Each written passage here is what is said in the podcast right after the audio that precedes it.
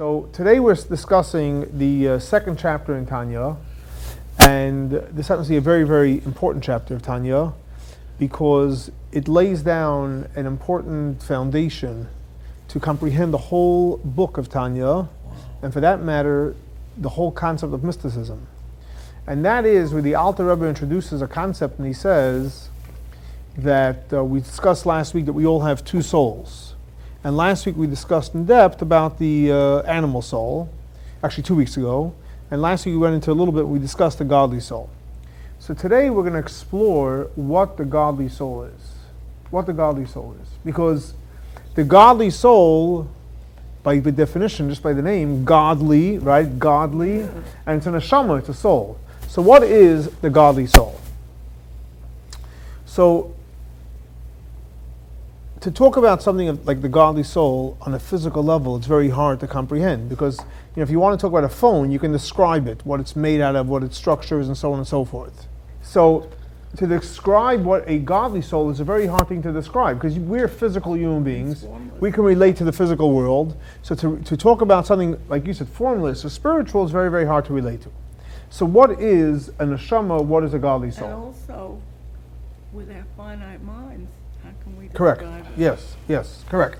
Okay, so let's talk about what, what, what, what a neshama is. What an neshama is. So first of all, the Alter explains and he says that based on the Torah, that God vayipach bi'apav nishmas chayim, that God blew into the uh, physical uh, human being that He created a soul of life. It means it's coming from a blowing. God like blew. He blew from His essence, and He put the soul of life into this human being. So, in other words, like this, the practicality of it. Three, two, pause. Oh, welcome, welcome. We just started. Just started. Okay, we're talking about an neshama. We just started. We're talking about neshama. Okay. So back to the question is, what is this neshama? What is this soul? Okay.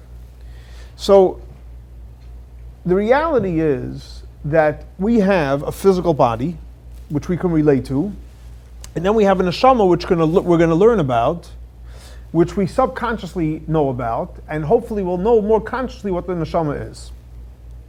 So, for example, when a person um, is hungry, right? So you want to eat, whatever it may be. You want to eat, you want to drink. So the, you eat, you drink. The physical body feels satiated. For the godly soul, doesn't do it. In other words, the physical human being and the animal soul is all about physical survival. Not only physical survival, physical existence, this physical enjoyment, and physical pleasure of life. The godly soul, by definition, it's a part of God. So its survival and its being alive is a whole different reality than the physical body and the physical and the and the animal soul being alive. And this is what we're going to discuss today about this godly soul.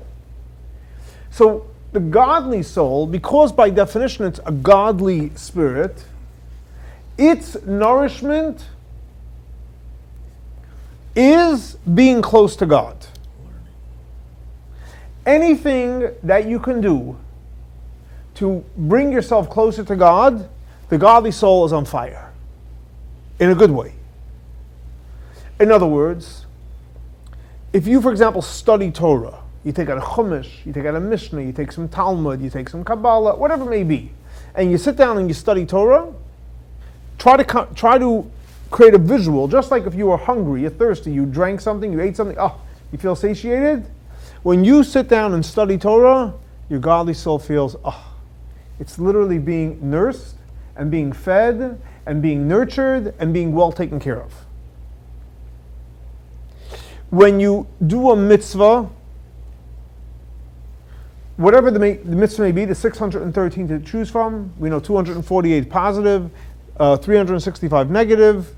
When you do a mitzvah, whether it's putting on tefillin or keeping kosher or Shabbat, you are basically feeding your godly soul just like you would be feeding your animal soul that wants to eat or drink. Now, again, it's hard for us human beings of physical nature. We know what a jacket is, it's a physical jacket. We put on the jacket. We know we want a drink, we have a cup, and we have water. That's what we can physically relate to. That's what we see and that's what we feel. But the same way that you feed and nurture your God, your animal soul and your physical body, your godly soul is fed the same way. By studying Torah, namely as we discussed, and doing a mitzvah. When you pray, yeah, true, the physical body, it's boring. Just like for the godly soul, it's boring to sit down and eat. He has no interest in it. So the godly soul, when you take out a prayer book and you pray, or without a prayer book, you open your heart, like the Rambam writes, prayers from your heart. Right. So it's from the heart or the prayer book, irrelevant how you pray. But when you pray, you are feeding, nurturing, cultivating, and giving true life and sustenance to what? To your godly soul. My, my, my question for you then is like when I pray, it lightens me and makes me feel better. It feeds me in a different way and gives me more energy than any of the food does. Okay. Yeah, I mean, isn't that what prayer is supposed to do for us? Get us closer to God? But you've satisfied your, your Again. physical by having eaten. If you were No, no, starving. no, you e- would even get without eating. He's talking about. No, no. There's no. There, Prayer. there is no question about it that when a person feeds their godly soul, you're also feeding your animal soul and your physical body too. In other words, let's say for example you're, you're hungry, right? You can try this. And you take one. You know, I'm not ready to eat now. Let me go ahead and let me go ahead and pray a little bit. You're not going to be as hungry as afterwards. Because when you feed your godly soul, you're also feeding your animal soul and your physical body. There's no question about it. In other words, matter of fact, I, I have a friend of mine who's uh, in Jerusalem, and he has a big outreach center, and he deals with a lot of people that are, uh, you know, returning to Judaism. Jerusalem, we know, is the capital for everyone that wants to return to Judaism. Either you get inspired in Jerusalem, once you're inspired, you go to Jerusalem. Jerusalem is, is the place, you know, the, the center for the world for anyone that's looking for God. And he said he found something very interesting is that people that are into spirituality and godliness are usually into physical, uh, in, in- into health, healthy eating. It means that they don't have to eat so much the garbage That's food and the junk food. They eat more the health food and they eat less also. They Yes. eat- why? You're not as hungry physically. Exactly. Because what happens is when you just take care of your physical self and you don't take care of your godly self, you're going to have to overdo it because there's still a vacuum. In other words, the bottom line is we have a godly soul. There's, if you don't feed it, you're starving it. So you're going to have this starvation feeling. You're going to try to eat. You're going to try to drink. You're going to try to gamble or whatever you're going to do To fill the to, hole. to fill the hole. It's never going to fill it because you're not dealing with the godly soul. So what, what happens when you start feeling the godly soul, and you we all feed the god, animal soul because otherwise we'd be dead You if we didn't eat a drink. You Eat, a drink. to- uh, when you're meditating, you can forget to eat. Correct. But the point is that when you feed your godly soul, you don't have to feed your animal soul unnecessarily. That's right. In other words, you're able to feed your animal soul exactly what it needs, no more and no less. and you feed your godly soul balanced, no more, no less. In other words, when a person is out of balance, they're not, they're starving their godly soul, they're going to try to make up to it by feeding more their animal soul and hoping and thinking maybe they're going to feel more fuller. It's not going to happen. When I was younger, one of the elders said to me very simply, God abhors a, a vacuum. He will fill it if you allow him to. So when you become hungry, he will fill you. Correct. Correct. Okay. So let's okay. So let's let's go on. So the first point is, which is an important point, is that just like we have an animal soul and we have a physical body Yeah. that we have to take care of, we have to nurture, we need clothing, we need food, we need rest, we need relaxation, whatever we need to take care of it. The same thing also with the godly soul, we have to take care of just as well. Different tools. There's different types of garments, there's different types of food, and there's different types of entertainment that's special and unique for the godly soul. Namely, as we discussed, prayer, Torah study, doing mitzvot, you know, um, the spiritual uh, you know, getting together with other human beings, creating unity, creating love between other, other people, etc. Okay, that is the first point and an important point that we have a godly soul and we have to feed the godly soul. Now, this godly soul that we have and we have to feed, so we know, generally speaking, what's it called? It's called a neshama. A neshama. Now, a neshama, what does that mean, a neshama? So a neshama actually, there's five levels to the neshama. And we're going to go now for a journey into the neshama. What are the five levels to the neshama? So I'm going to give you the names and I'll explain what they are. We'll start from the bottom, we'll go up. Now, when we say in general, it's a general rule in mysticism, when we say bottom to the top or top to the bottom, we're not referring to physical, going from lower to the upper or from upper to the lower physically. We're retur- referring to different language, and the language meaning bottom means less godliness, and higher means more godliness. More re- lower means godliness is concealed, and higher means God is more revealed. So we're going to start from the bottom of the neshama. What does that mean? Even in the neshama, there's different levels of how much God is revealed. So the lowest level is called the nefesh. That's the lowest level of the soul. Above that, and we'll go back and explain each one, is ruach. That means it's more God revealed. Above that is neshama. So even though neshama has a name for the whole package, just like you hear sometimes the term nefesh for the whole package, now we're going into the different levels. Is neshama, which is a higher level up. Then ruach, uh, the chaya, and then yechida. Five levels. Now, what does that mean? Five levels. If it's a part of God, what does it mean? Five levels. The reality is very simple. That true, it's a part of God. The only question is how much is revealed. So, in the lowest part of the nefesh, what does that correspond to practically in our world? It means like this. In our world, we have something which is called, well, there's many levels. Right now, there's something which is called thought, speech, and action. So we're going to talk now about three levels of the soul, not the all five, just three. And these three are actually called uh, the parts of the soul that we can actually internalize, that actually becomes part of us. So the lowest level of soul we said is nefesh. That is basically the action area of our life. In other words, without nefesh, we don't exist. We're dead. So every single person to function, that means to physically get up, to physically move. Anything of action that we do, need to do, or that we do, or want to do, has to be infused by nefesh. The nefesh is rolling, you're moving. Nefesh stops rolling, you're stopping to move, and you're in trouble. So you got to make sure the nefesh is always alive. And the nefesh usually gives you is always like in like in a dormant state, and they have some energy to it. And as you feed the nefesh, then it's more active. So, for example, let's say a person's happy, whether it's happiness from a good thing, right, or from a celebration. What happens to your feet? You start dancing. Why do you all of a sudden start dancing? You weren't dancing five minutes ago because the nefesh got infused with, with energy, and now the feet start moving. So, the lowest level is called what? It's called nefesh. That moves us physically. Then there's something which is called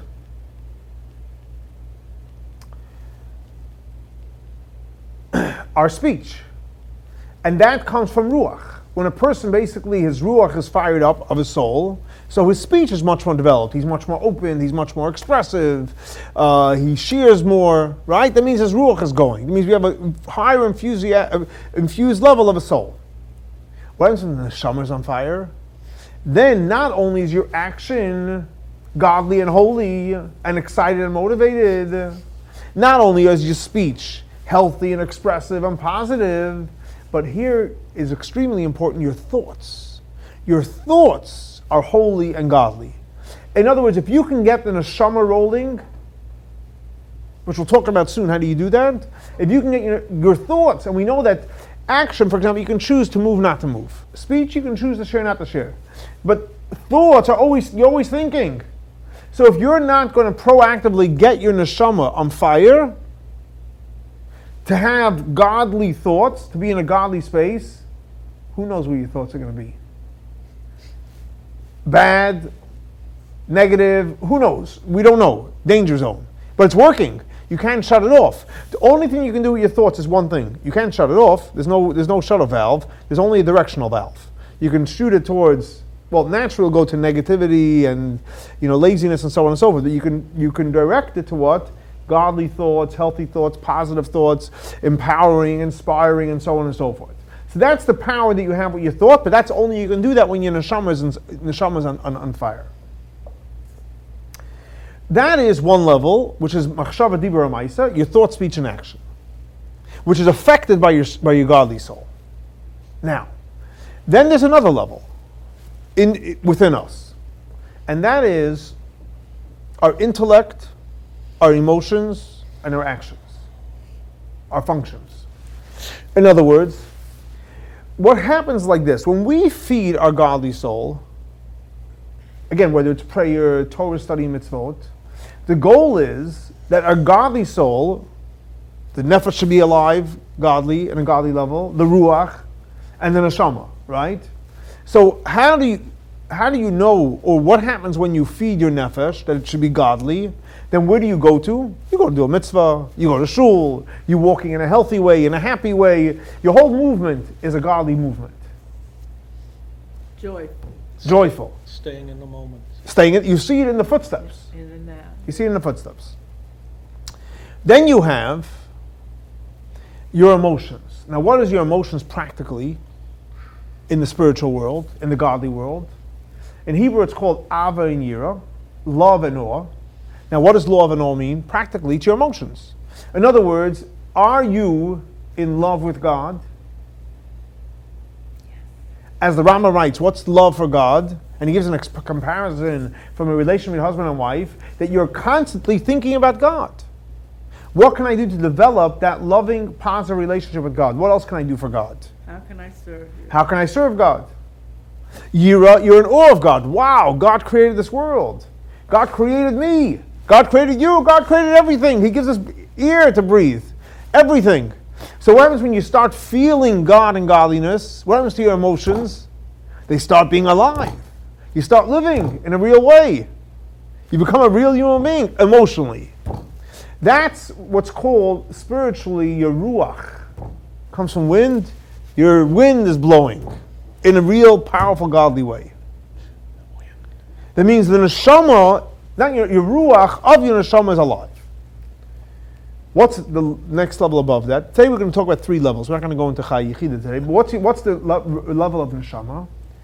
Neshama is where your intellect lies. What does that mean, your intellect lies? We all know that the most powerful, even though we live in our emotions, but our emotions are directed with our intellect. That means if we have a clear vision, if we have a clear purpose, if we have clarity in our mind, guess what? We automatically do the right things. We automatically say the right things. We automatically love God, and we don't love what's counter to godliness. We're in awe of God. We're not in awe of, of, of narishkeit, of things which are not important, We're and so on and so forth. We're not distracted.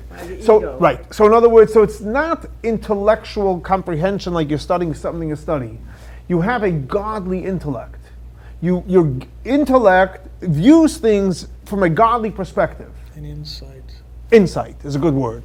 You have godly insight into things, a godly vision, but through the channel of intellect. So you have a question, it's very clear. This is what God wants. Not from your own ideas, but from what it says in the Chumash and the Mishnah and the Talmud and the Code of the Jewish law and so on and so forth. Now, what's the essence basically of the life of the neshama? The, on all these levels, whether it's action, speech, and thought, or action, emotions, and intellect, is that the goal of the neshama is it feels great and it operates the best when it is connected to God. When it's connected to God, then it operates the best. So the neshama wants one thing. Very simple. It wants one thing. Connected with God. Exactly. It wants to be connected to God. It wants to cleave to God. That's all it cares.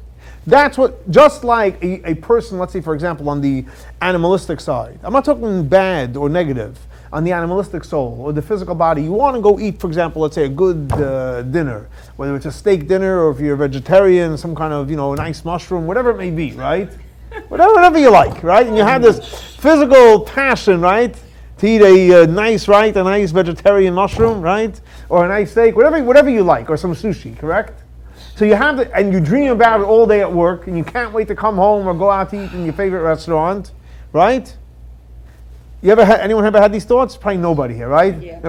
we all have, huh? So you have these thoughts all day. You can't wait to come home to have dinner. Images of broccoli in your head. There you go. Okay, there you go. Got it, got it. Right? You got it. So, huh? Lamb chops. lamb chops, whatever it may be. No, I, by the way, it's good. Think about this because you'll see the way the animal soul operates, and you'll see the way the physical body operates. When it wants something, guess what? It thinks about it and it makes sure it gets it. and it doesn't go to sleep until it doesn't get it. Power of positive thought.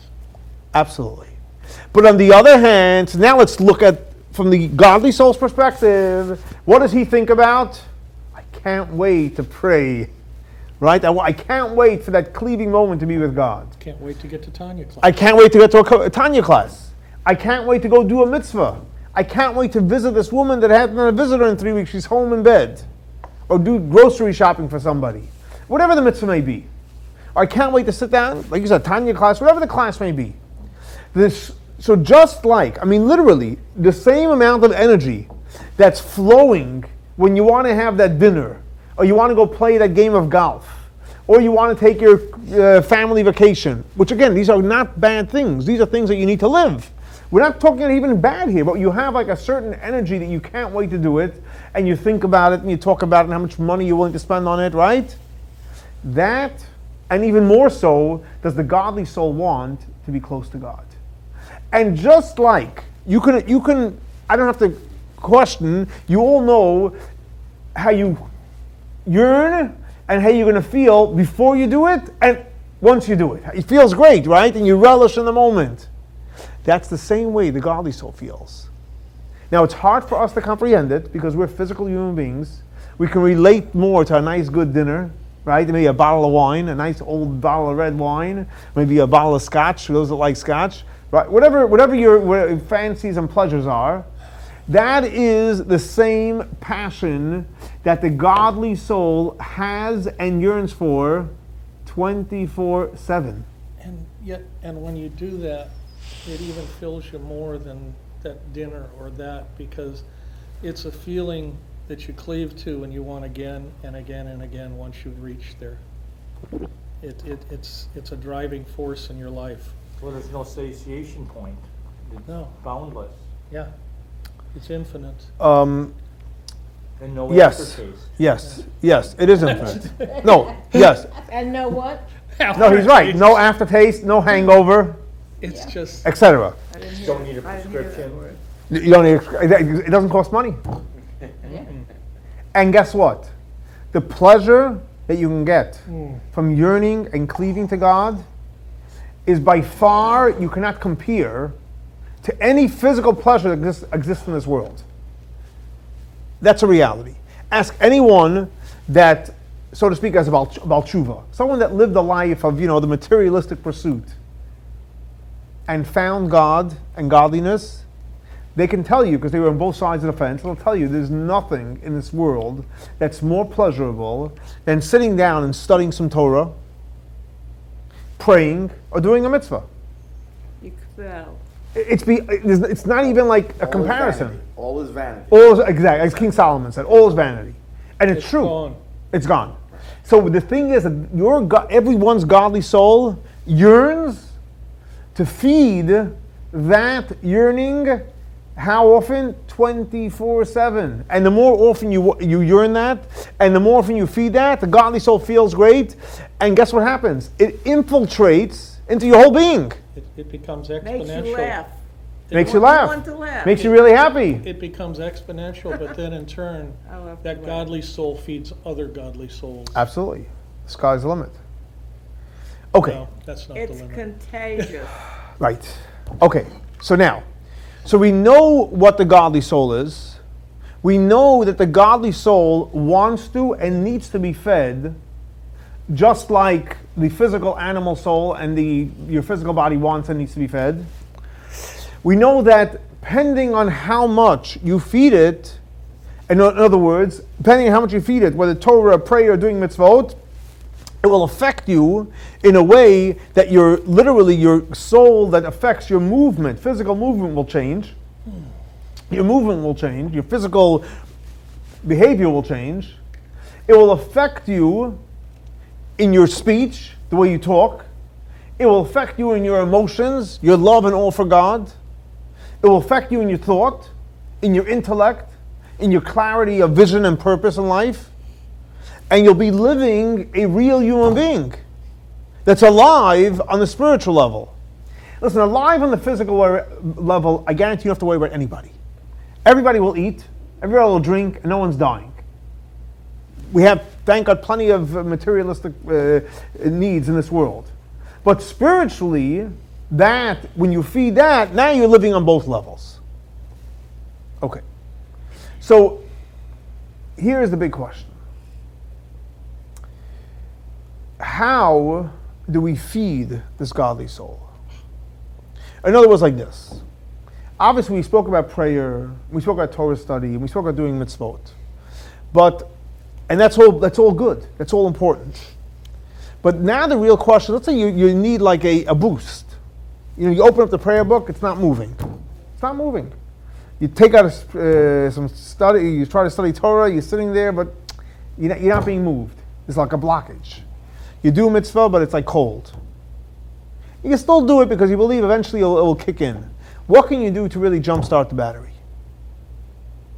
So the Alter comes along and he says something which is very, very profound and very, very powerful, and he says like this. The Alter says, okay, the Alter says like this. I'll give you an example. If you have a beautiful car, nice car, nice model, right? The electric windows, leather seats, air conditioning, right? Bluetooth, everything. All the bells and whistles. Sunroof, right? If you're living in Florida, all the bells and whistles. And you come to the car and you want to start the car, and guess what? It doesn't start. Now in Florida, it's very common. Batteries go dead every couple of years, right? Battery's dead. Now it's not totally dead, it's uh, but it's not strong enough to start your car. So what do you do? Pray. You pray that your friend comes. You either call AAA or you call your friend and he brings his car. AAA brings a ba- you know a nice uh, powered up battery and they put cables from one battery to the other Right. and they put the cables. All of a sudden it gets warmed up.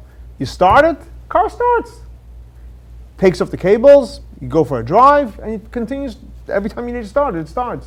Isn't that amazing? Yes, that's what God has to do. Isn't that amazing? Yes. In other words, you, you battery was, was was dead. It wasn't wasn't starting. You got a boost, and it, the car works. And now you can start without a boost. What happened? The answer is very simple. Your battery was low on juice, low on energy. It got a boost from someone that was full of energy, and guess what? It revived itself. So why? Because the battery wasn't really dead. It went down. It didn't have enough energy to start the car. It started the car. Once it started the car, it got itself, you know, going again. The alternator uh, gives it gives it juice. So the Alter says the same thing also with us. We each have a godly soul.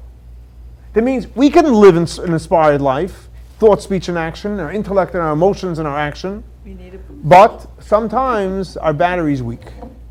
So what happens when your battery's weak? The That was very simple. Call AAA. or call a good friend that has a good battery. In other words, what does that mean practically? Go to someone that's inspired, Like your rabbi. like your rabbi. That's a good idea. You go to your rabbi. Go to the Rebbe, the leader of the generation who has a fired up battery, a fired up spiritual soul. Plug yourself into him. You know, go for a Shabbos. And, he, Go to the Rebbe. and when you plug yourself into somebody like that, it actually juvenates them too. Yes. Wh- Yes. True, but we're not. But, let- but let's stay focused. Go to them for a Shabbos. Hang out in their synagogue a little. So even though you're not inspired, just like that battery that was almost dead got fired up, you can get fired up as well. The healer is healed too, is what you're saying. So in other words, what happens if you, you're like totally, you feel like show up in synagogue, show up at the class, do the mitzvah. The mitzvah, the synagogue, the rabbi, the rebbe has the power, not consciously or directly, just by being there, all of a sudden you're going to get fired up, and it works. Just like it doesn't make sense how the battery works. Same thing also doesn't make sense why it works, but it works. Why? Because there are certain souls that are on fire and have so much fire that if you take from their fire, it doesn't diminish their fire. And now you're back on fire, and guess what? Tomorrow you can be someone else's fire that someone else needs the fire. Go. Increases their fire. Pass it on. Pass it on is right. Here, so here comes the Alter Rebbe law, uh, uh, and says very, very simple that ultimately, if we want to live a real godly life, we have to shift engines from the animalistic engine to the godly engine. In other words, you can't expect to live a godly and spiritual life when the cables are connected to the physical engine. If you think you're going to get spiritual energy from physical food or from materialistic pursuits, it's not going to happen. You'll be a nice guy, you're physically alive, moving around the world, doing stuff. But if you want to be spiritually alive, if you want to be plugged into God, you have to connect and develop a relationship with your godly soul. And the more you develop the relationship with the godly soul, by prayer, by Torah study, by doing mitzvot, your godly soul will lighten up starting from literally physical activity. As you'll walk around, we'll see somebody that's a godly human being. There's a big difference between the way a regular human being walks. He's physically walking, he's alive. But then there's a difference between a godly human being is walking. He's not only physically walking, he's spiritually walking. He's spiritually alive. There's a difference between a, a person talks. Hey, listen, thank God we can speak. But there's a difference when you're talking divinely inspired talk, and there's a difference when you're, talk, you're thinking divinely inspired thoughts. There's no room for negativity. There's no room for hatred and animosity. You're nice and kind to everybody. You want to make the world a better place because that's what God wants from you. Peace will come. There's when a person his emotions, his love and all for God, if it's godly inspired, it's a whole different reality. His intellect, he has clear vision. So where does the power come from? And the Alter gives one key point here, and this is the key point. Key point is ultimately, where does the Rebbe, the rabbi, have this tremendous power? And the answer is he doesn't, because it's not his power. It's God's power. It's a hollow bone. Ultimately, ultimately, the way to get the godly power, don't do anything. Just allow God to live through you. Be the channel. Be the channel. The na- the In natives Hebrew, call it a in, hollow bone. in Hebrew, it's called in Hebrew it's called bittul, Yeah. which is humility. When a person practices humility, what's flowing, what's flowing through you? Godly wisdom, godly inspiration, godly ideas. And then it's very, very simple. So when a person connects to a rebbe, to a rabbi, to a synagogue, to a Torah class, really what you're doing is you're humbling yourself, you're getting all your thoughts and ideas out of the way, and you're able to be a vessel that's able to study and learn. It's so And simple, receive. it's hard. Yeah. Correct. It's simple, but it's difficult. Uh, get the ego out of the way. Correct. Get the ego out of the way is half the job. The But- eagle, you mean like the bird? But now, once you get it out of the way, Go. you have to bring in you have to bring in God and you have to bring in godliness. And there's part of that ego that's as godly that you must have to inspire yourself. Do Correct. though? I mean, is that, I mean. is So that- just to uh, just to uh, just to uh, just just to finish off with this approach, we can all benefit to live godly inspired 24 hours a day, 7 days a week. And it can penetrate us on all levels. Yeah. But But the question. don't, but, but you have to remember if you're not using your godly soul, it's not going to work. You have to activate your godly soul, which we all have, and you have to make godly your godly soul the reality in your life. And the godly soul, it's like, like you said, it's, it's simple. It's so simple. There's one, one thing the godly soul wants. It wants to get close to God. And by definition, definition, in order to be close to God, you can't be so close to yourself. And the minute you let go of what you want, you say, hey, what does God want from me? What's God's message here? Surrender. You're automatically a vessel to receive, God, receive God's message and God's light, and you'll live a beautiful life that's inspired by God and godliness. And that is why this chapter of Tanya is literally like the basis for for the whole Tanya. The because foundation. it sets the foundation of a total perspective and vision that once you accept the fact, oh my gosh, I have to switch over gears to the godly soul, now I'll be a vessel for everything else that we're going to learn as we go through the book of Tanya.